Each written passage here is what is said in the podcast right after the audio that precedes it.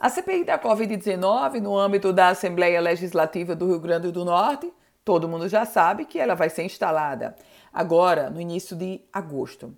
E nesse contexto, o presidente da CPI, ou melhor, o provável presidente da CPI, o deputado Kelps, já adiantou.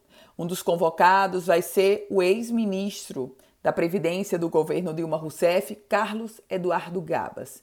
Isso porque Carlos Eduardo Gabas foi secretário do Consórcio Nordeste. E ninguém se engane, o Consórcio Nordeste vai sim ser uma importante pauta da CPI da Covid-19 no contexto de da compra dos respiradores, daquele valor de quase 50 milhões de reais que saíram dos cofres dos estados nordestinos e especificamente 5 milhões de reais que saíram dos cofres do Rio Grande do Norte para, teoricamente, a compra de respiradores, respiradores que nunca apareceram e, portanto, deixaram a população potiguar em um duplo prejuízo. Primeiro, porque precisávamos e muito dos respiradores no contexto da pandemia. Segundo, o dinheiro que a gente pagou antecipado e nunca mais viu.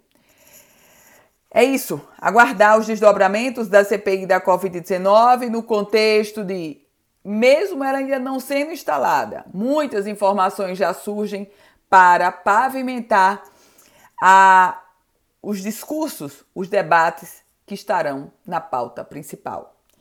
Eu volto com outras informações aqui no Política em Foco com Ana Ruth Dantas.